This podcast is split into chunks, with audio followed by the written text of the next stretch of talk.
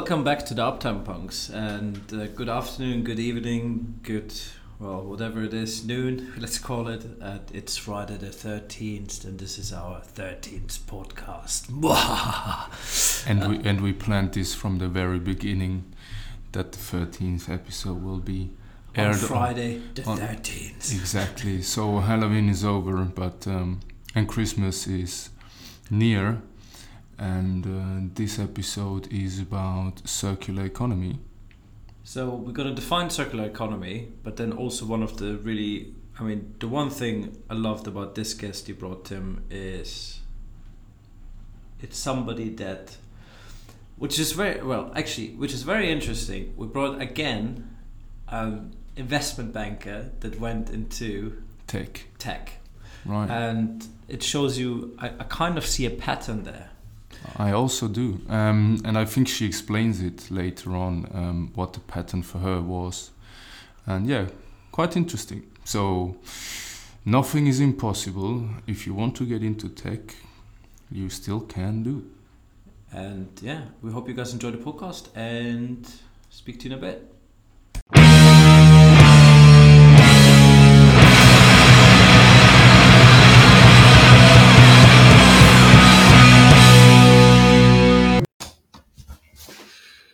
So, welcome to the Uptime Punks podcast. Um, you perhaps are surprised to hear my voice uh, first because it's normally Paul who does the intro, but no, this time it's me, Tim. And I have the pleasure and honor to welcome our guest today, which is uh, Ali Fenn from IT Renew.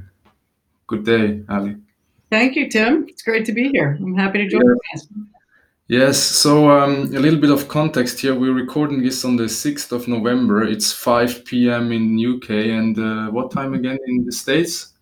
It is uh, just past 9 a.m past 9 a.m. And so, Joe Biden is winning the election. Yeah. So uh, it's actually it's actually into you know hour 72 of the day for for most of us. okay. So how's your day looking so far, Ali? Looking, it's looking brighter and brighter as the minutes go by okay, okay, okay, great. So you had your breakfast already and the news on, or um... we're all uh, we're all feeling feeling Georgia Georgian and uh, Pennsylvanian this morning. So excellent. Okay, okay, I feel that. So, um, but before we maybe get back to this particular topic, um, uh, we have invited Ali because uh, we knew that she is a person who knows lots about um, circular economy, which is becoming a, a, more and more important topic in the data center industry. And uh, I think we are going to define what circular economy is today, if we have the time, and also see how this plays into getting data centers more sustainable and um, friendlier to our planet and to people who work in and around data centers. So, um, but before we actually start with all this, um, Paul, do you want to ask those questions or uh, shall I? Well, it's up to you. I mean, I don't mind. I can ask the first one and you can ask the next one. All right, Paul. so, so we just do like this. Um, so we always ask the same questions. There's, um, there's just a little bit to get to know because um, it's quite funny because um, sometimes we can people can guess the generation where somebody was born in or how they lived the teens or how they lived the college years. So we always start with what was your first mobile phone? ah, yeah, your people are going to be able to guess my generation quickly. It was a Motorola RAZR. Okay, which and I then wish I had. I still love the feel of that phone. All right, we hear we hear Motorola quite a lot. So um, yeah. Uh, but what, what what are the other phones normally like? I had a banana phone yesterday. Banana phone yesterday. It's coming back. It's coming back. It's, it's Nokia's bringing back the banana phone. Is it? so Nokia 3210 is something we hear quite a lot. I don't know if you have those in the states, like this. Um, yeah, this um, Finnish is it? Uh, uh, yeah, basically when you have like a f- favorite football team, you could just change. Well, you have it now mm-hmm. with an Apple phone. You just get like the back cover. You can change it. Oh yeah, yeah, yeah you could like change everything, the keyboard and whatever it was, like the, all the components. So, yeah. And you could play Snake. So. Yeah, and basically indestructible. So you also see memes on the internet where you have like um, Nokia's um, found on constru- construction sites years after, and they still like you can switch them on, still have full battery. Something not imaginable these years. And um, the question we ask, uh, the, the reason we ask this question for phones is that we actually think that all these old old phones they're a real good example of um, simple and reliable technology that provides us with some sort of uptime. Um, right. So next, on to the next question. That is your question. That is my question. what was your first computer, Ali? Do you remember your first interaction with a computer? Uh, you know, I remember my first interaction with a computer, but I wasn't fortunate enough to own it. It was at a, a, a, neighborhood friend's house when I was a kid, and I remember distinctly when the first Macintosh came out. So that's going to really date me. But uh, I remember going, you know, being at the at the neighbor's house and being like, "Whoa, what is this thing?" Like the, the little cursor is blinking up in the upper left hand corner, and um, so it wasn't mine, but it was probably. Uh, well, for sure, the first one I ever came in contact with. I think mine was my first one was probably some version of a word processor a little bit later than that. Who knows? Right. So, what age was it when you like first started to have your own computer and and, and use it? Uh, really, not until I was in college. Right. Yeah, that's the thing, right? I I myself I didn't own a computer before I was like 16, 17 years old. Yeah. And besides the mobile phone, uh, I only owed after um, after being uh, having maturity. So like being 18 years old, not 21 in yeah. States, it's 21. You were a late bloomer, mate. No, no, it's just no. But I, I, think at that time it was still normal, like in the early 2000s, that um, you don't own a mobile phone before you're like 18 yeah. years old you yeah. and can be responsible and um, i had my first flight simulator in 1995 uh-huh. you I was, i'm, I'm you were a spoiled kid mate so i'm clearly a lot older than you guys because i didn't get my first mobile phone until i was uh, employed after college in my first job yeah okay so college uh, one station um, did you already know um, in college that you are going to end up working in IT and uh, circular economy? Or can you tell us some kind of steps and stations that got you where you are today before you then actually explain to us what you do yeah. every day? sure. Yeah, no, I didn't actually know that I was going to go into the tech industry at all. I, I started my career as an investment banker. Um, actually i started my career before that as an athlete frankly. Um, uh, so i was a professional athlete first and then went back to college. And at that point i didn't actually know what i was going to do. I just knew i wanted to do business of some sort. So i got a job as an investment banker to try to learn uh, exposure to lots of different industries and companies. And i was fortunate enough to do that in san francisco instead of in new york. And so the companies that we were working with at the time were all like the first internet companies um, so, you know, rather than doing big old school deals in New York, we were doing deals like taking Yahoo public and, you know, like all like all these super fun tech companies. And I very quickly from there, uh, I only stayed in banking a couple years and then realized I was a, a player, not a coach, and I wanted to be actually building stuff. So I jumped into the into tech companies and spent the last 20 years in and around them uh, in various uh, different capacities since since then. So so is that something? Uh, is that a usual path from investment banker to to tech, or uh, how how exactly? It's not the first one, by the way. Because you're not the first one. Actually, that's the question. Um, you're not the first person. Uh, we know another investment banker that went into crypto than in blockchain. Yeah, yeah. Yeah, well, I think it's, it's probably a not a typical path if you're going into like the engineering side of tech, right? If I was a hands-on developer or something, that would be a much less typical path. But from the business perspective, I think it is fairly common, right? People go into finance and then they see opportunities to go help build things, and that's and the tech sector is obviously an exciting thing that you know there's lots of money that pours into it. So there's pretty close there's there's a, a close proximity to between you know bankers and financiers and venture guys and and tech companies. Right?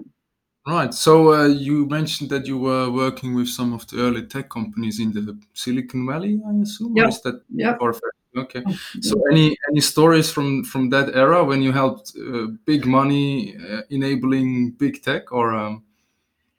Um, yeah, most it, it's interesting. Coincidentally, I was actually on the hardware side of the the tech practice at, at Montgomery Securities, which was the bank I was at um, which you know software was is I guess has always been the more sexy thing, right? But I find myself back in hardware now these days, which is sort of coming full circle. But yeah, I mean at that time, if you think now, like we've come uh, you know full circle from proprietary OEM kinds of hardware back to ODM and contract manufactured hardware.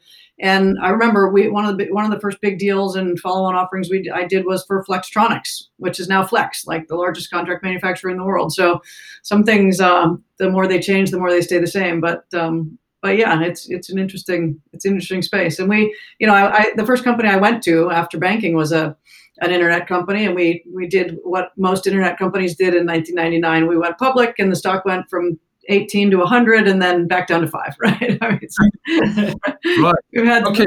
some, yeah. some interesting successes and some uh, interesting uh, ups and downs, like everybody out here. Yeah, definitely. So yeah, you can perhaps uh, tell us your biggest fuck up or um... language, mate. They're gonna take us off Apple Music like this. That's the thing. I, I don't know what Spotify, uh, how it works. I put Spotify. a bit child friendly on it. Otherwise, oops. Okay, sorry. Maybe we cut it out yeah. later. No, but uh, are there some particularly low points or high points that you remember that you could share?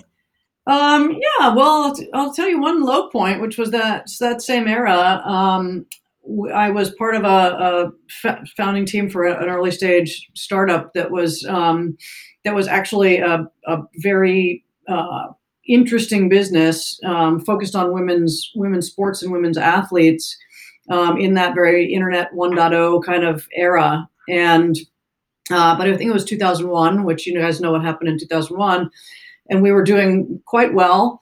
Uh, and we had an interesting acquisition offer uh, and we got greedy. We were uh, we, we we we we we declined that offer and, and suggested we needed more money.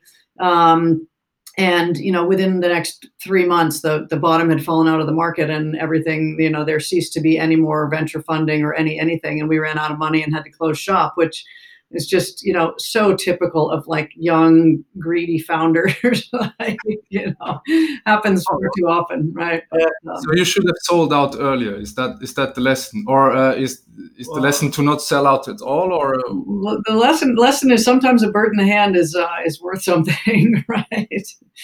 Um, sometimes sometimes you know you take less up front and you actually enable a longer term play right? So if you if you preclude the longer term play then then mm. your your opportunity to have the impact you want to have is totally minimized. Right. Okay. Yeah. yeah, great. So I've noted in my mind to come back uh, later on on on these uh, two things you said. Interestingly, um, the software hardware gap. So we live in a time, and we preach it at our events actually that software eats everything. And you coming from a hardware perspective, tell us or will perhaps tell us that this is not the case, but this perhaps later on. Yeah. And the second thing is for um, uh, the long-term run. So this this whole notion of yeah. Um, uh, business being, um, of course, profitable, but with uh, regard to our um, to to our planet and finite resources. So and yeah. and, and and and now I'm actually getting really close to the main topic of today, which is circular economy. But before I would ask you, can I ask the question? How, Ali, do you define uptime? Um, you know, I think the thing that comes to mind when I hear the word uptime is that things are available without thinking about them, right? You mentioned phones a bit ago, right? What what uptime means to me is that I don't have to wonder if something's going to work. I just expect it to be there, and I have confidence it's going to be there, and I don't have to worry about that. Right? It's not like when I turn on my iPhone, I don't wonder if I'm going to get a, a, a, you know a, an open line. Right? I, it's just going to work. Right? Um, and it's interesting, and we'll we will get more into it, but it's interesting in the in the sense of data center infrastructure too, right? Because we've come to a place in the world where we expect this stuff to be available all the time, whether it's personal stuff, social stuff, professional stuff. We expect it to be available and when it's not we there are you know sometimes major inconvenience and sometimes major consequence right? So to me it's that it's that it's being it's it's expected to be there without even having to wonder right whether it will be or not. I mean for me well this is my personal humble opinion. I work on the industry not in the industry like we like to say myself and tim. Um, it's that i believe that data centers are data center professionals are just the people that are actually quite overlooked in, in, in terms of society in general. Because if you think about it, data centers are actually the I always like to say that the lungs Yeah. of our society, and people don't realize it because everything you everything you touch nowadays, ninety nine point nine percent will be somehow connected to some computer that's somewhere online with something, and everything runs through a data center, and then it gets quite irritating because so when we did the Australia podcast the other day, it was like the first time I heard somebody that they're actually getting support from the government in order to build data centers. Because normally, what you get from governments is that you get the resistance from the cities or from the planning authorities that they say, "Oh no, you guys can't build a data center here. Carbon footprint. You guys are gonna." And then, if you think about it, I mean, ourselves, we live in London. In in March, when the first lockdown hit and people had to go work from home, it was complete power outage. We didn't have any internet for two days. And you're talking about one of the biggest cities in the world, I would say, and it's a major capital. And it's just like things like this just make you realize how fragile we are and how much we need these data centers. And that's why but one of the reasons we started the podcast was like, well, because people need to get to know more about the industry, need to get to know more about the people. And then that's why it's great that there's people like yourself who are trying to say yes, data centers are important, but there's a there's an ecological uh, well, there's a there's a nice way of doing it, which means that you can reuse the things which Yeah. are actually being used prior. But um, I want to ask the last question before we get into the renewable part, Hmm. which is um, you. I'm sure you had a lockdown. What was your uh, COVID gadget? So everybody gets a little gadget during the during the lockdown, during the COVID time. For me, it was the smart bulbs. Some guys discovered Kindle because they couldn't go to a bookshop. We had another guy the other day. He bought himself a bicycle. Uh, what was what was your COVID gadget that you Amazon Prime doesn't count because they made trillions out of COVID. Yeah, right. I'll, I'll give you. I'll give you two. I'll give you two. They both saved my sanity because I'm. Uh, I I can't I can't stand to be not in motion, right? So so my low tech gadget is the balance board that I bought for under my standing desk, so I can do my Zoom calls on the balance board. uh, my high tech gadget is my my Garmin running watch, which now does music and is solar powered, so I can be out all afternoon with my Fenix, Yeah. Fenix Six, I guess. You got yourself a Fenix Six. Yes, yeah, Yeah. So uh, the, the, being being able to be out outdoors and active has saved my uh, and even with my balance board active in the in the office while I'm trying to stay stable under my Zoom calls is uh, has has been my sanity saver. Uh, except for the fact that I also broke my ankle during COVID and had to have surgery. So, but it's been a mixed bag. Sorry, yeah, it's it's funny because yeah. So also the the Garmin, and then um, three days ago, it um, three weeks ago actually, it stopped syncing with the Wi-Fi. So my Spotify hasn't been able to update, which means my Spotify expired. So now I have to take my phone again with me while I'm going on No, run. yes. So I'm having, I'm having a rattle at Garmin every Monday. I hope somebody from Garmin listens to me now on this podcast. Yeah. Get on the podcast. You guys Martin. ruined my weekend. Yeah. Anyway, Garmin and my Jaybird headphones. Those that's the ticket. yeah, but uh, yeah, that's that's that's the thing. It just shows you even uptime counts when it comes to your running watch, huh? Right. But um, yeah, let's jump into what got you into the renewable. Yeah, what got you into IT Renew? Can you quickly introduce your your role at IT Renew, what you do on a day-to-day basis, and um, Yep. yeah, just who is Ali Fenn, director of IT Renew? Yeah, sure, happy to. So, so I, um, you know, as I, I mentioned, I, um, I've been building tech companies all around enterprise and cloud infrastructure for the last 20 years. But in in 2015, I kind of, well, I was very fortunate enough to be able to take a little bit of a break, and so I took a year off. And the purpose of that year was really to to just kind of step back and do a little check in on the path I was on, if I was doing the stuff I really wanted to be doing. You know, we all spend a ton of time and energy working, and like, was I did I feel like I was on the right path? And I got very. I'm I'm personally super passionate about kind of all things ocean related, and I got really focused on the issue of plastics in the ocean and marine litter and what we're you know just our disposable society.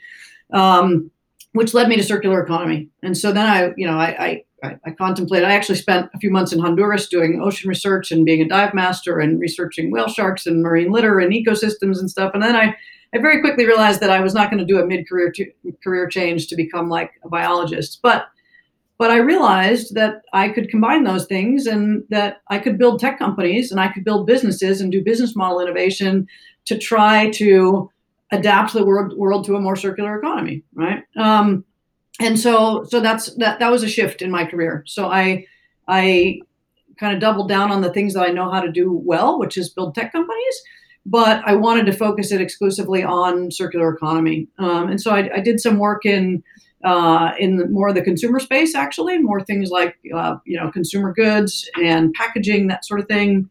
Uh, but I, I, got introduced to IT Renew actually completely out of left field. It's one of the best kept secrets in Silicon Valley here. I had never heard of the company despite it had been around since the early 2000s, and so had I. I had never heard of it. Um, and suddenly it was the, the merger of all those things, right? So IT Renew is a company that is fundamentally in the business of making the global IT hardware industry circular. And we can talk more about what that means, but you know, we're the, they, we start from a platform of, of deep, broad strategic relationships with the hyperscale companies that are deploying the significant mass of all the IT equipment.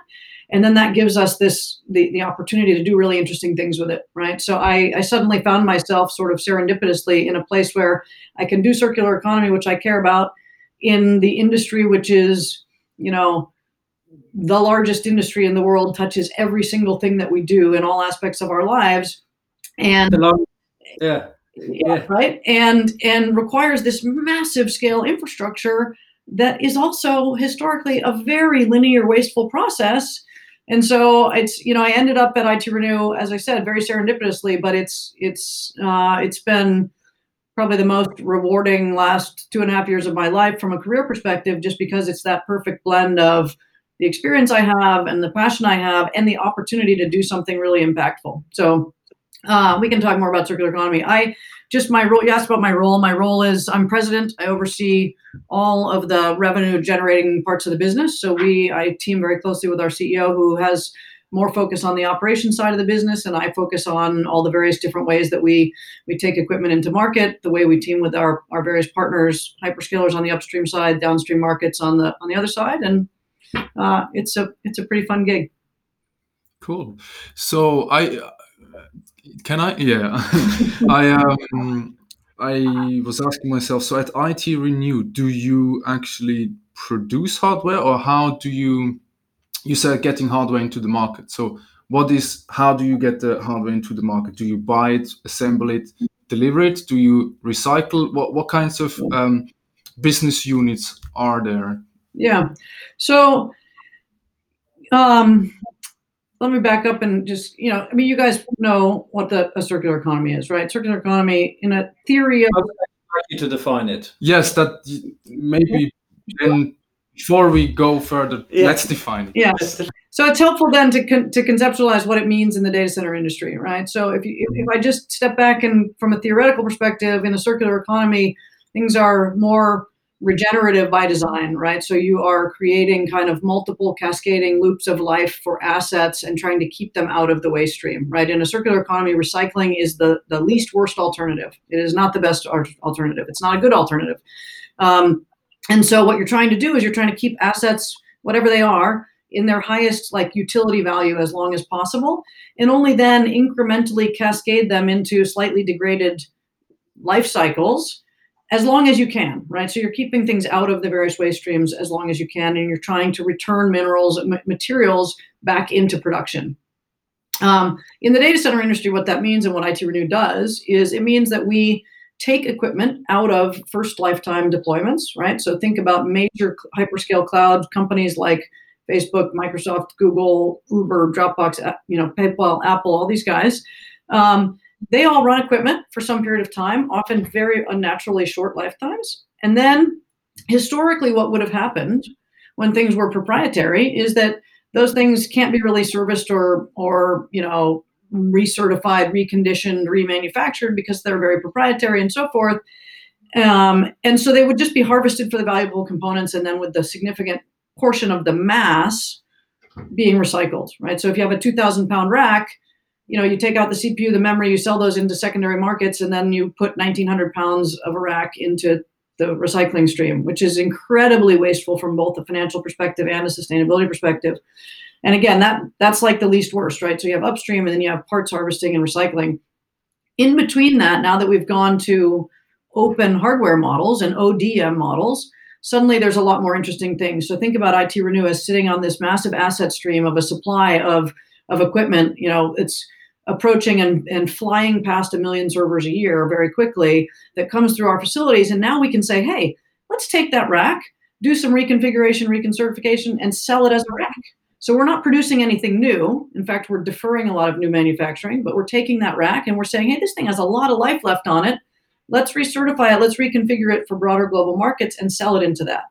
If we can't do mm. racks, then the next little cascade is well, storage and compute nodes are resources and those resources are needed in form factors other than racks. They're needed in edge environments. They're needed in you know things that go under desktops in telephone rooms at street lamp towers whatever. So let's use those resources do a little bit of remanufacturing and new enclosure and and keep those again back in circulation in a second life.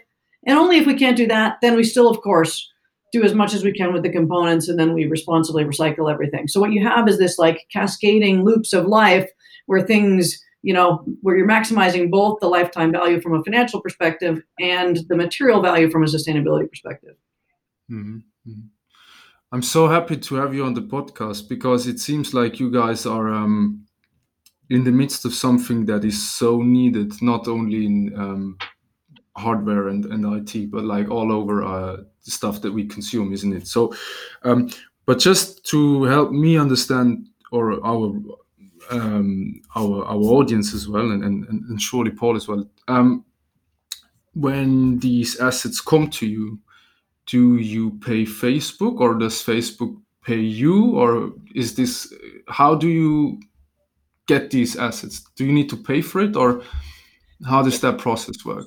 So we in all of the relationships we have with hyperscalers are a bit different, but um, for the most part, we provide data sanitization services and full like everything starts with security right? You can't bring assets out of data centers without bulletproof security. So everything we do starts with software that we have that integrates into people's decommissioning processes that helps with making sure that absolutely no data comes on anything. And there's a full chain of custody around that and all the data bearing devices and so forth. So we do that, that that part of the decommissioning process and then we do the operations and logistics part of the decommissioning process where we're actually physically removing equipment and we're bringing it into our facilities for processing in whatever ways.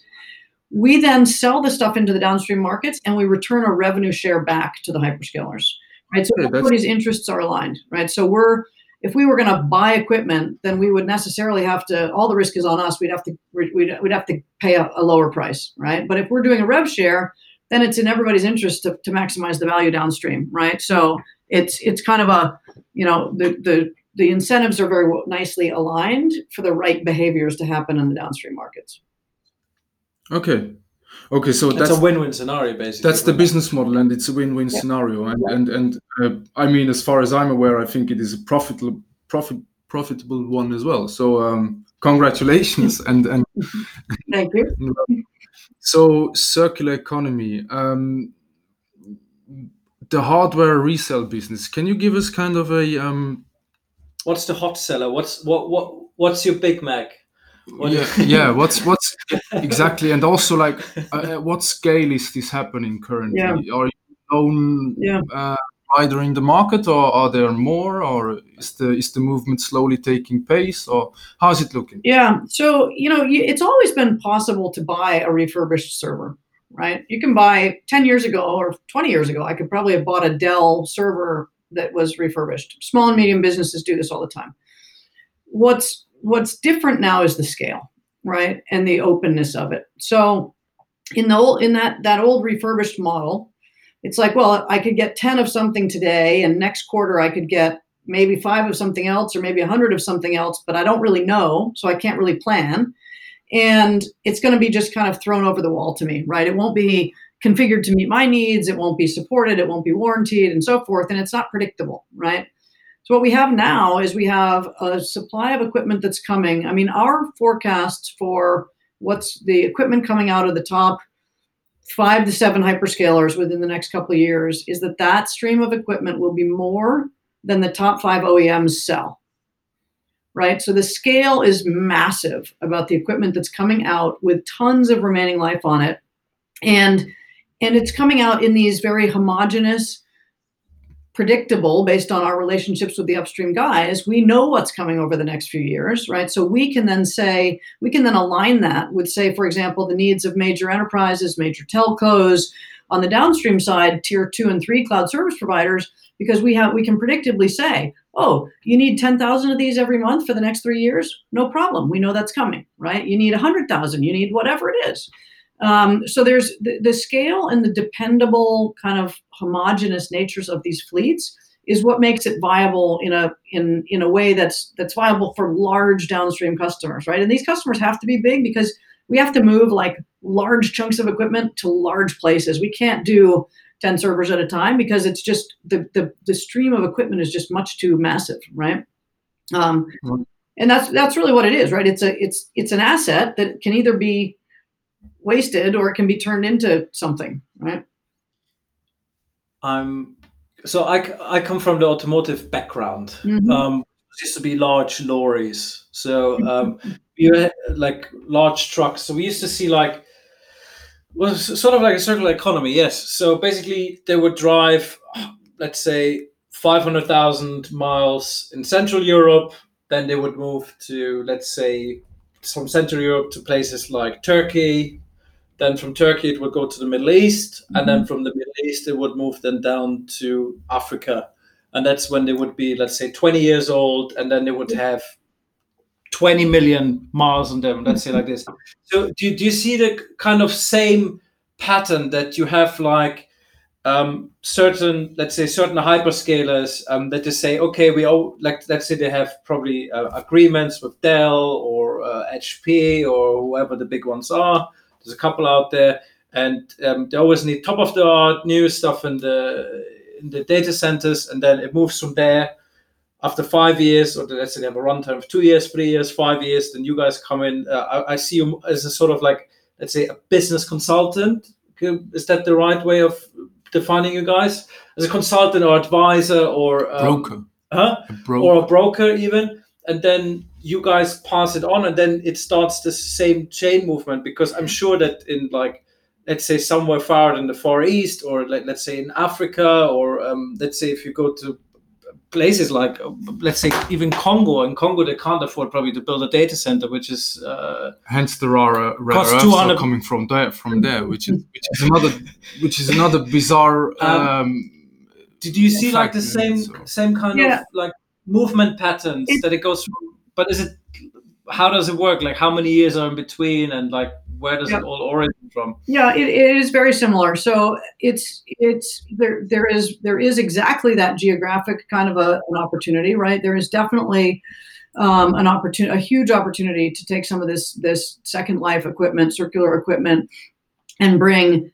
best in class equipment at you know 50% of the cost into places that are much more budget constrained and and have to do a lot more with a lot less right? So that is a huge thing. We've done some work in africa. We're doing some work in southeast asia some work in india.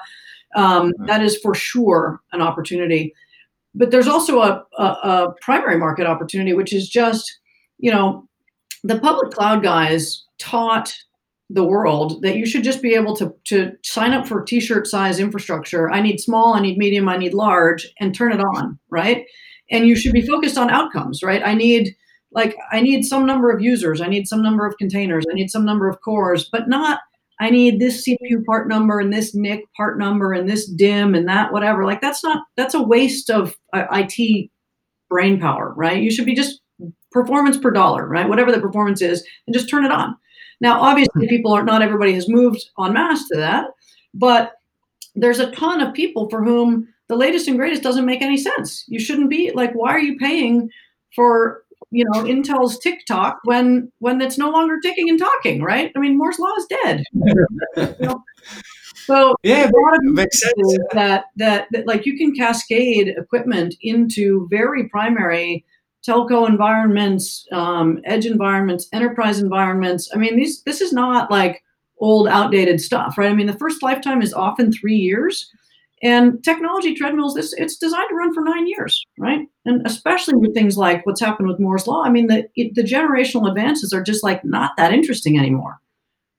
GPUs mm-hmm. being the exception, right? But but we often with when when we do recertification, we'll sometimes pull in new GPUs, right? So the idea here is re- re- use as much recertified content as you can, because that lets you bring it to market at like 50% better cost, lower TCO, but in, we have to in, integrate new storage media. We sometimes have to put in new GPUs, whatever it is. So we it's the fact that it's open is what enables us to make to make it useful and usable by the broader markets, right? And so, you know, three years, another three. We warranty stuff for three or six years. So, and the goal is let's make it run for its full lifetime somewhere. Yeah. So it's customizable. So you you can say, okay, I have that part which is like from 20 years ago, but I want to have this particular part like brand brand new. That's possible. Yeah i mean we're not doing anything that's 20 years old right? This stuff is all think about the, think about it as certified pre-owned bmws with 5000 miles on them right? You're from the car mm-hmm. industry right? I mean that's like this is what it is. It's like it used to be you could buy a brand new car or you could go to like the used you know lemon shop like joe's pit stop on the corner right but now you have this massive certified pre-owned market where you expect talk about uptime when you buy a certified pre-owned BMW, you expect it to drive exactly the way that a new one drives. You expect it to be warranted. You expect the wheels to work, the engine to work, the seat belts to work, the windows to work. You just expect it to work, right? And that's what that's exactly what this market is. It's proven hyperscale technology, normalized to performance, no compromise to quality or performance, right? That's the thing about sustainability. It can't be can't be any less good, can't be any more expensive it has to be no compromise, right? Then we can win in sustainability, right? Okay. Yeah. So, in terms of um, this whole geographical question, so we we spoke like Paul said it briefly before. You'd you'd perhaps then um, deliver uh, upcycled, I call it upcycled yeah. hardware to to to regions with larger budget constraint, as you said.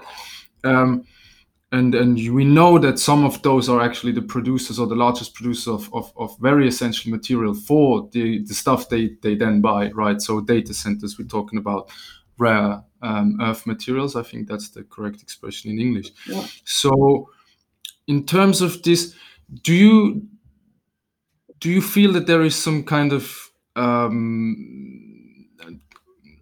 I mean, you could then uh, morally or ethically argue that there is some kind of bizarrery going on here or do you think that in, in a in a in a long term um, approach like social justice or, or whatever or global justice this should actually not be the case or or do you think that there is something that circular economy can contribute to yeah that's actually the question i want to ask do you think that circular economy can not only contribute to um, ecological sustainability, but perhaps to also more um, economical justice? 100%. 100%. I'm glad you asked that question.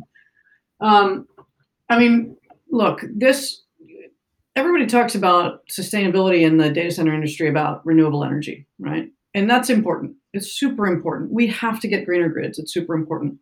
But this physical material thing is real, and it has, as you're suggesting, very real costs to the to some of these developing markets on the front and on the back end. So on the front end, a lot of the way these minerals are mined is very tragic and toxic and costly to the local population. And on the back end, the same places have become massive e-waste dumping grounds, right? Where we throw away stuff because because California has a zero waste ban, right? Don't everything just leaves here in boats or used to anyway, right? Um, so so yeah, we we have been the, the technology industry has had negative consequence for a lot of these regions on both ends, right? And we, as a as a sector, we produce, you know, back to your your lorries, right? Uh, as a sector, we produce over 50 million tons, not the data center, but technology in general, 50 million tons of e-waste every year. That is that is 18 wheel trucks full from New York to Bangkok and back every year it's a massive amount of e-waste, right? And so a lot of these places have been now thankfully have e-waste ban banned, so you can't send stuff, which is great. But I think there's a stat coming out of Europe that three out of five um, shipments inspected had contained illegal e-waste in like 2017 or 18, right? I mean, it's still happening. So anyway, the, the opportunity with this, oh, there's another piece, right, on the social justice piece, right? There is a universal development, uh, a sustainable development goal with the UN for universal access, right? We all benefit if everybody's online. Every, that, from a GDP perspective, an education perspective, a healthcare perspective, we all benefit if everybody's online. But we're still at about 41% of the world that's not online. And there are some estimates that say we're $100 billion of infrastructure budget short to be able to achieve universal access. So, what if now instead of sending, having these places be e waste dumping grounds, they're actually the recipients of best in class hyperscale technology at half the cost? And you can put together some really interesting routes to market and partnerships to bring infrastructure in for way better economics. And suddenly, what you've done is what happened with Africa and the cell phone thing. Africa didn't build out a landline infrastructure, they skipped that. They said, forget it. So why don't we skip this very expensive proprietary, you know, vendor lock-in controlled, you know, closed source world and say, no, no, no, no, you guys get the best thing. You get to do the way do it the way Facebook does, the way Google does, the way Microsoft does. You get to do it now ahead of some of your peers in the private sector in, in the United States and Europe. You get to do it now and you get to do it cheaper right? No, you're not no longer an e-waste dumping ground. We just let you leapfrog, helped you to leapfrog way forward, right? So I think there's a huge opportunity, but that that touches the developing markets very much in this more inclusive, you know, economic way as as an, in addition to the sustainability piece. Okay, great. So, um, do, do you actually see any of these? Um, I mean, you talk about the cell phones, which I completely agree. So, um, for those who don't know, my my wife's um, grown up in Congo, and she um, all her family is heavily relying on these cell phones for for banking. For for they don't own computers, right? Yep. And uh, it's so funny to see how this um, kind of shapes the whole uh, nature of interaction uh, we in Europe um, have have then with them. On a daily basis. So yeah, definitely Lebara all over the place, right? Yeah. that's that's the thing. And then money money transfer is another another big thing, um, uh, which which is um, which is becoming a backbone of of the um, of, of the how you say informal gray yeah, economy. Informal, yeah. Yeah, absolutely, absolutely, hundred percent agree. But in terms of um, uh, high class hyperscaler um, infrastructure at half the cost. Do you have any examples? Like, do you do you know of projects which um, have um, which have um, achieved this this kind of online thing in, in, in, in any region which we consider to be um, developing markets? Or who's the most proactive? Or who's the most proactive? Yeah. Who, who's the one who's the most proactive? I know that uh, I think that Apple is trying to do a lot of things with their iPhones, Yeah. but they take the old ones back, um, give them to museums, to schools. Yeah, Yeah. or, Uh, or I regional actors. I, I don't know. So- Microsoft does a lot of things as well. Um, I heard, but you know it better than anybody. So Yeah. Yeah. who is one leading? leading? Well, we're. I, I, I mean, I'll. I'll give my one marketing statement, which is that we're leading it. Um, we because of our relationships with the hyperscalers, we we are the only company that's doing this that, that has the ability to do this at any scale right now. Um, there, as I said, there are people who sell refurbished HPE and Dell servers, but but again, and that's an interesting business if you're just sending a, you know a couple here or a couple there, right? But if you're trying to de- deploy massive infrastructure, you just can't do it that way. Um, so, it, but it's early, right? I mean, we we do we we we sell massive hundreds of millions of dollars of components and so forth every year, and that business is growing very quickly. The solution side of the business is also growing very quickly. It's much earlier, right? We've just started this. This is our first full year in the market with the solution side of the business. But we've talked publicly about one project in in Africa um, that we've done, which is uh, bringing. I think they're bringing educational programs and services to like 700,000 people, something like this. I mean, it's a it's a significant program, and it's all based on open on, on our recertified open hardware. So so it's starting to happen. The other thing that I'll say is um, we're starting to see, for example, uh, and I can't name specific names, but we're starting to see some of the major like a couple of the major global telcos that are doing a ton of work across uh, lots of these regions um, with with circular mandates. So I'm going to have an RFP, and if there is a recertified option available, you must look at it, right? And so it doesn't mean it's a mandate that you have to buy a, a recertified option, but these are like you know top five global telcos, right? So we're starting to see people who are saying, no, no, no, no we care about this. We don't believe that because it's second life equipment that it's any worse. We believe that you know the engineering and the solutions work that goes into recertification lets this stuff be every bit as good as what we need and we care about it from a sustainability perspective and and why the heck wouldn't we do it from a financial perspective as long as it works right so I, we're seeing um, we're seeing positive signals on you know from very big players starting to to help drive some of this stuff Okay. That's great. Back to the data centers. What do you see the data center market evolving towards in the next five years, 10 years? What do you think has, I mean, obviously, the elephant in the room, um, besides the American uh, US elections, is the coronavirus. And uh, we all know that it has had an impact on digitization and um, and will have uh, even more so on the on it's the hardware speeding and it up actually speeding it up and, and and also but on the data center market so for example um, uh, the in, in Europe we know that many more will be built regardless Yeah. of regulations of Yeah. uh, space constraints and, and so on but what's your perspective on, Yeah. on that It is absolutely speeding it up. Uh, I mean, never has there been more urgency around digitization and and infrastructure, right? Um, and you know the scale is immense. I, I often talk about like our heads in the our heads in the clouds, right? People think it's not it's no longer sitting in my it's no longer making noise in the room next door to me. So, oh, I don't think about it anymore. But the scale of the infrastructure that is being deployed um, just look at the the Wall Street money going in, private equity money going into data center companies, new ones every day, right? Um, it's massive, and so, but I'm I am cautiously optimistic. Frankly, I think um, I think we are seeing a move among the largest players away from where they were a couple of years ago, which was I'm going to tell a good renewable energy story by mostly by buying credits, right? Which doesn't it isn't a, a, a perfect answer. They're going to actually use renewable energy, right? That's a, a positive thing. But we're also seeing really interesting innovation, especially in Europe, frankly, which is way ahead on all this stuff. Um, in building materials, right? So there's a data center in Boden, Sweden, that's built out of wood. There's another one, Eco Data Center, that just did a big deal with with BMW and with H and M.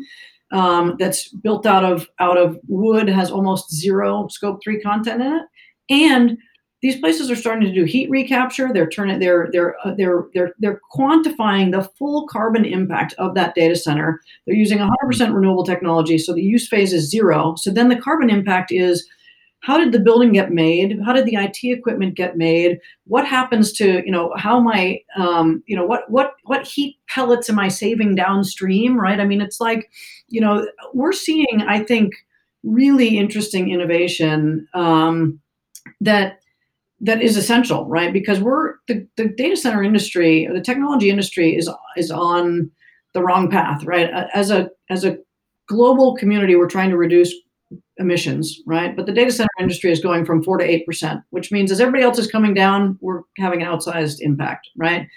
Um, and and it's only going to worsen with more compute needed by things like AI and all of the the 5G stuff and all of the compute intensive work that we're doing, right? Talk about COVID. Well, you know, genomics requires immense amounts of co- compute to solve these things, right? And so, so we're we have, and that's not going to stop, right? It's that is inevitably going to march on forever, but it requires that you know we think really differently about how we build data centers, how we run data centers, how we reconstitute data centers, and and everything that goes into them, right? So we're just doing a piece of this puzzle, which is the IT piece.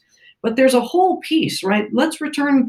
We, we've got one partner we're working with that is returning, putting data centers next to greenhouses so that they can heat the greenhouses and grow the food. We have another one that's returning heat into the municipal grid, right? I mean, there's there's like really interesting stuff happening. So I'm I'm optimistic. I'm and we're also seeing, frankly, the hyperscalers are really putting their money where their mouths are. Like I've been at IT Renew two and a half years, and we have seen a sea change in what these guys are doing. I mean, look at Microsoft's statements. It's going to go to carbon negative and take out the equivalent of all the carbon they've put into the universe since 1975. That's a Mhm. massive statement, right? And they're they're putting billions of dollars into it. So I think, Mhm. you know, we are we we have this sort of toxic, dirty underbelly currently, but but I think that that there's a lot of important constituents with a lot of money that are paying attention to making sure that we don't end up in a space where we're out of minerals, right? And we have to we're already mining the deep sea beds. You said mine Mars. Like we, we got to not do that, right? We got to we Mm. got we have to find a better way to say yes. so we, we, we won't be we, we won't Well, be doing that now i mean yeah we, we can't advance too far on the elections yet but anyways um no it's, it's also a political question in my opinion Yeah. right so where does the political will um, of nations and communities and and, and, and, and leaders go um, maybe let's not get too deep into that but i just wanted to add this dimension too because actually the regulations still play a big part regardless of commitments. Yeah. hyperscalers so uh, besides politics uh, polit- politics and, and hyperscaler what else do you think it would need to what else do you think it takes to to get to the triple zero data center um, as, as like the standard I think I, I think it takes more of a whole holistic kind of mind mindset shift, right? We have to have we, we have to push further so that people aren't that people know that when I'm like, you know, every Netflix movie I download and watch on my phone, you know, has a, a significant impact, right? And and and and it's so out of sight, out of mind, right? That we I think it it takes politics, but it also takes incentives, right? We need to we need to make visible the cost of this stuff. Mhm. I don't know what that is, right? There was a company called Opower that's a massive, massive, multi-billion dollar, immensely successful public company that started with one simple idea, which was well, on, on people's neighborhood electric utility bills, we're going to put a little chart that shows how you do compared to your neighbors. And guess what? People's energy consumption went way down because it's pressure. And I think Right. we have to make we have to make this is- issue so much more visible. It's like mm. back to my plastics in the oceans, you know, passion focus area. It's like nobody can see it. I sit here in Sausalito, California, and I look at the ocean, and it looks beautiful. You don't know fish are all dying and that there's plastics everywhere and microplastics. And I think you know part of this is we just need to tell this story. We need to get the data out there. We need people, every one of us, to understand that there's a consequence to all of this technology, and we need to like we need to be demanding of our vendors and our partners and our suppliers like what are we doing here? Like let's is there a better way right? I mean there's there there are better solutions right? There there are interesting things happening. Fairphone in germany is a very interesting thing. It's like it's a modular replaceable repairable kind of infinite lifetime kind of a smartphone right hmm hmm I, I think the incentivize um, element that you named is is very um, interesting because there's so many elements to it as well, in terms of how do you incentivize people, in terms of how do you, I think the word is nudging. Mhm. Uh, the, the beautiful example that you gave of uh, showing neighborhoods how they do compared to their neighbors. Um, it, it- it also takes visualization of like making it visible, right? So. Graphs that show green bars, red bars, um, and all that kind of stuff. There's an example that comes to my mind that is actually like less on the consumer side, but more already on the um, uh, energy and data center side, which is I think Vattenfall and Microsoft, the partnership Yeah, of having zero carbon footprint Yeah. data center. and and a, a monitoring tool which shows the data center in real time Yep. um, their uh, their energy consumption and and what and how much of this energy is actually coming from sustainable or renewable. uh. Don't don't don't nail me on the, the correct uh, wording, but like the the, the amount of green energy they uh, consume, and that's that's stuff that. Um, that, that blew my mind when I when I read it and said, heck, why don't I have this in my in my home? I mean, everybody's and that's the thing, right? Everybody has smart homes yeah where they have like uh, they clap twice and the light goes on and Alexa does everything and the fridge is always full because somebody like an AI ordered it. But I mean, this whole incentivizing element is, in my opinion, still missing way too much. Yeah. And, um, I don't know. Uh, how could you responsibilize the providers of such consumer electronics um, to to to to build this in? I mean, it's the same. Amazon, who commits to uh, to greener um, to greener But, IT Tim- infrastructure, but on the consumer side, perhaps could do. I'm not accusing Amazon, of course, but um, by the way, if you're hearing this, come on the podcast. Anyways, um, If you want to make a real statement, come if on you want to make a real statement, um, no. But and then on the consumer side, could could do more to actually do exactly what you've just said, incentivize people to to live a, a, a more sustainable life, and whi- which which which But- which in return will be happier as well. I mean, Tim, Yeah. uh, my my per, my my humble personal opinion is that we need to. I think our it's our duty for the generations to come after us to educate them, because Yeah. um, what we're seeing now is the results of But what, the thing is, not I- just our parents, grandparents, but also what we ourselves what we have already created, which is the plastic waste, whatever it is. And I think it's for the generations to come to learn how to be better with nature and with earth and with the environment. And it's simple things like teaching kids already in kindergarten to if you have a plastic foil you put it in this bu- bucket. If you have this you put it here. Mm. um, and then it comes simple things like um, now when you go for example to a lot of coffee shops or restaurants that will give you uh, biodegradable spoons and this just shows you how everything comes back into the cycle. And i think it's more like an educational process than anything. And sometimes you don't start from the top you need to start from the bottom. You need to go back and say okay hold on yes on the top it's really hard to it, it, it has it takes big changes. And like ali said it takes billions of dollars for i mean it's it's remarkable. Microsoft makes a commitment like this and a statement like this but till they reach that point is a very long road but the change that we as an individual can take already is that we speak to the people that are the closest to us that can be our nephews our kids this can be our friend our next door next door neighbor and this is how you uh, start change yeah, Yeah. definitely education. Anything to add on that? Education. Yeah, I, I think a couple couple observations. One is one is this notion of you know on on the the more formal education side. One is this notion of full cost accounting, right? We it's it, things are obscure to most people, right? Every I I I, I could I bet if I walked outside and asked ten people right now, um, if an electric vehicle is better than a gas a, a, a diesel vehicle they would say that well of course it is right but nobody is quantifying the fact of what it took to make those tesla lithium ion batteries and how much embodied scope 3 carbon went into that and the fact that that you're going to turn that car over after 3 years and that battery is going to get recycled right? It's a massive cost right? I mean i don't know the numbers on on uh, the the car batteries specifically, but in the IT space, you know, 75% plus of the carbon impact comes from everything that happened before you ever turned it on. It's way more than what you run it in a data center, right? So it's that manufacturing piece that's so important, and people don't have any idea, right? So that's what, what that's what we're trying to do in the data center space is educate people about the fact that the, that that's a massive piece to look for improvement. But it's true, you know, and it's true with everything right full cost accounting it's like okay well like like how do we quantify the impact the, the full impact of something right? Whether it's a plastic spoon or whether it's a vehicle or whatever. I mean heck electric scooter batteries last an average of 30 days. Those things take an immense amount of energy to manufacture right? We're, we're but people think it's an electric scooter. It's good for the environment. It's like well not if you're building a new one tra- throwing it in the garbage every 30 days.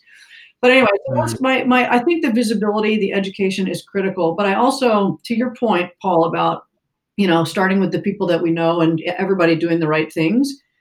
Um, I, I've met tons of people who are like, ah, it doesn't really matter. Like, what? Did, it doesn't really matter if I recycle that or whatever, right? But it, it raises for me my one of my favorite parables, which is there's a kid walking along a beach, and there's been some tide that came in, and there are like thousands of starfish all on the beach and they're all sitting there in the sun and they're going to die right and there's a kid he's walking along and he's picking up starfish one by one and he's throwing them back in the in the ocean there's like millions of starfish And this old man says to him, "Ah, kid, it doesn't matter. You can't. Well, yeah, it's not going to make a difference." And he goes, "Made a difference to that one." it's like yeah. same same deal. Like, okay, well, if each person does something, it is going to help, and it is going to have this compounding effect where the more people see people taking an action, then you're kind of get some peer pressure, and you do the same thing. Right. So that, do you do you think that I mean we, we talk about incentivizing and education, but we, we didn't talk about reward and punishment. Anything to add on here? Because you need to plan. If, if, if for uh, incentive, you know there's always a reward. I, I tell you what's the punishment. punishment. You want my I think neurological studies have shown that rewards work better than punishment, but I don't know. But I don't this know is not a conspiracy theory. In my eyes, the punishment over getting at the moment is COVID. That's the punishment of us taking so much care uh, of our The thing planet. is, the punishment is already happening because you have climate change yeah. and yeah. I mean, it's a combination of everything. This is this is our. No, you said already one time. I'm gonna say this one now. It's our fuck up, and it's up to us yeah. to fix it. We have to fix it fast and I think it's remarkable what you're trying to do with your company, with the business, what you guys are doing. And I wish there was more people who would think that way and uh, try to bring some green, real green into uh, the data center industry. Right. so, yeah, um, I think we yeah there is there is like i see the clock ticking there's an hour but i mean we still have time ali so if you if you want to um i would say some last words. Yeah if you want to get to your last final statement or uh, open up another topic up to you. Otherwise let's come back in a couple of weeks or months and i mean talk, i would love to um, stay in touch and um, definitely if next year if it allows us physically to meet yeah. at some point conference I want to put you on a panel, and uh, I, I, just looked it up while you were speaking about the Tesla car, uh, because things like this make me think. And um, you have a point, and um, I'm when if you're gonna come to Frankfurt, I'm gonna bring you one of these boys who build these cars, and I got put you guys on the panel. and, and, and, I would be, uh, I would love to host a panel for you. I love it. Yeah. Um, you know, but yeah, the last word is always with our guests. So um, the stage is all yours. Well, well, thank you guys for having me. I've enjoyed the conversation. I love. You can tell I, I care deeply about this stuff. But you know, Paul, I just actually I'll just follow end with saying, following up one thing that you just said. Uh, you know, observing, talk, coming, talking about bringing green into the data center industry. It's it's bringing green in both ways, right? So this one of the things that I am most excited about is that I'm a capitalist. I'm a, a trained economist, right? And I like, you know, I'm not like a, a tree hugger hippie, right? And and those things used to be in conflict, right? It used to be that you could either do the sustainable thing or you could do a, a, financial oriented thing, but you couldn't do both. They were in conflict. And where the opportunity we have right now, and I don't know that it's true in all industries, but in this industry, the opportunity we have is that the, to maximize the sustainability of IT equipment is exactly the same thing that maximizes the financial value. So we have this this triple win, right? So if you take a rack of equipment out of a data center and you sell that thing as a recertified rack, the upstream guy he gets way more money for that than if he harvest than if we harvest components and recycle stuff. So he's the hyperscalers are motivated; they get more money. On the downstream side, you have customers that want that hyperscale technology. They haven't been able to get it because they're not, they don't have thousands of engineers and billions of dollars. And so suddenly they have access to this best in class technology and they get it at half the cost. So their budgets just got twice as big. So they're super motivated to make it happen. And then, oh, by the way, we just deferred all the new manufacturing. All that 75% of the carbon of equipment, we just deferred it, right? We at least kicked the can down the road a bit. And so that from a sustainability perspective, we all win. And so it's like I think about it's it's green, it's green environmentally, but it's also green. It's dollars, right? It's like real, and to me, that's like that's the opportunity here. Is like why should this be hard? Like it shouldn't be as hard. Like to get people to think about it because it just makes sense, right? Now it doesn't make sense for all use cases. That that would be naive, but for a lot of stuff, it's pretty low hanging fruit, right? So anyway, hopefully people hear this and get compelled, and we'd love I'd love to talk about it to any length you guys want. Excellent. We will definitely uh, re-invite you sometime. with a Tesla person. With a Tesla. exactly. My pleasure. uh, I have nothing to add, and uh, thank you very much for the time and insights you gave us today. And I leave you now to re, um, I, I leave you now to your day, who has actually only just started. We are in the evening now in the UK, and I believe what you will do is actually have a very close eye to the American I've got a- US election. I've got a live, a live feed of the vote counting going. So Okay. Excellent. Um, yeah, thank you very much. Um, it was really nice having you, Paul. um, yeah, it was a great pleasure, and um, thank you so much. And yeah, um, hope to see you soon, and hope to speak to you soon again. And I will bring you that little panel um, as we discussed. excellent. All right. Thanks, guys.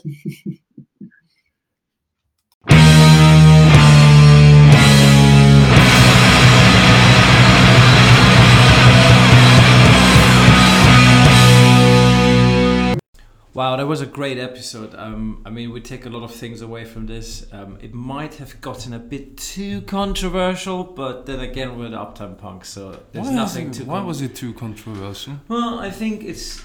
I mean, I think you are very passionate, and I'm very passionate. I'm very passionate about um, looking after our planet, looking after the environment, and making sure that we do our duty as a citizen of this world to educate the generations to come about how to not make the mistakes that we have done Right. and you're very passionate about exploiting um, countries which are maybe economically not in the best place at the I'm, moment. I'm, not, I'm not passionate about it. I'm, I'm actually passionate about seeing this. Well, then again, I yeah, I see what you mean. It is political, but um, yeah. But but it, one thing is for sure now. So when we recorded the episode, um, the polls were not really out yet, hundred percent. But yes, we can confirm now. Joe Biden is president, the next president, forty sixth president of the United States. uh, I have no idea. Is it not the 47th? Anyway, so It's the same thing. Well, I, I'm not sure if Trump counts. So, um, but yeah, maybe Trump does count for the people out there that support Trump because you always find some people there. Yeah, dude, Um, I mean, in the end, it was uh, he, he was elected and he was not elected, and uh, I guess the process was as democratic as it could be uh, Yeah. within the system, within the given system. So yeah. Anyways, I, I think we changed the subject. One of the key takeaways for me um, here is the need of not only the mindset to um, think sustainable, but also, and we very briefly spoke about this, the, the resource that you need. And I guess one of the very important factors in tech uh, when it comes to sustainability is the financial aspect. So if nobody invests in green technologies or in green data center or in Ali's case in um, hardware recycling or um, circularity, then uh, the mindset is is almost useless. And there was one question I forgot to ask. Do you remember which one, Paul? I don't remember. The question I forgot to ask was um, about the rare earths, like this this whole chemical elements Oh yes. that are in Yeah. the hardware Yeah. and who are currently very, very, very, very difficult to recycle and by consequence are almost not recycled at all, which actually makes the whole thing so um, so unsustainable, isn't it? Same with our cell but, phones. but this, I think this is something for another. this is something for another episode, but maybe a little teaser here because after the recording, I briefly spoke about uh, about this with Ali, and she said the thing, the good thing about it is that there is currently loads and loads of money poured into research on how to make these um, rare So earths. if you're somebody that works in a research department yeah, or in a company that does this research, please reach out to us. Yeah. We'd love to have you here. I don't know if it is material science or chemistry or f- I think it's a whole lot of expertise that needs to come together there. But we, we're definitely interested in Yeah. this. And then also, um, we want to give you guys a little update. So, uh, myself and Tim and the team we had this week um, our Big Data AI World online event, which was an absolute success. We, I mean, unique attendees grew by forty percent, which is really great.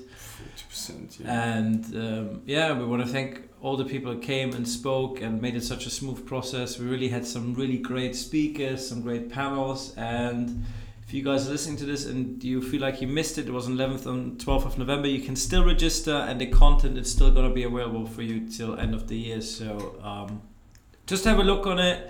Go on um, www.bigdatafrankfurt.de or bigdatafrankfurt or bigdataworld.de or whatever the address is. Just put Big Data World Frankfurt in the search bar.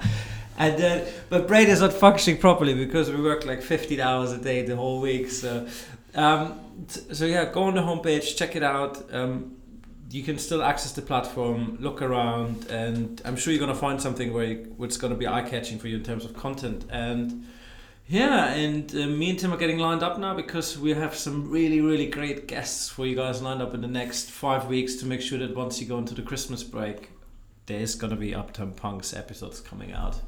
So um, we're pre- pretty much fully stocked to get you over the new year and even during the holidays you're going to be able to listen to some really crazy episodes we have some people to give you some highlights we have some people coming from india we have some people coming from germany of course. Then we have some people coming from france. We have some people coming from the us so the punks are taking you all over the world again. And don't forget to subscribe. And by the way we don't have 19 listeners from moscow now. We have 32 subscribers from Moscow. so Radio Moscow, you're listening over there. But um, yeah, Tim, yeah, anything you want to add or? Yeah, shout out to all the um, people that drive the tech sector. Shout out to all the researchers. If um, if you are working on the sustainability projects or anything that makes um, our infrastructure more efficient, we want to talk to you. So see you soon and enjoy. I think Thanksgiving is coming up and um, many other holidays anyway. So it's that period of the year again where you just yeah go comfy, sit back, relax, and listen to podcasts. yeah, take care. Cheers. Cheers. Bye. Bye.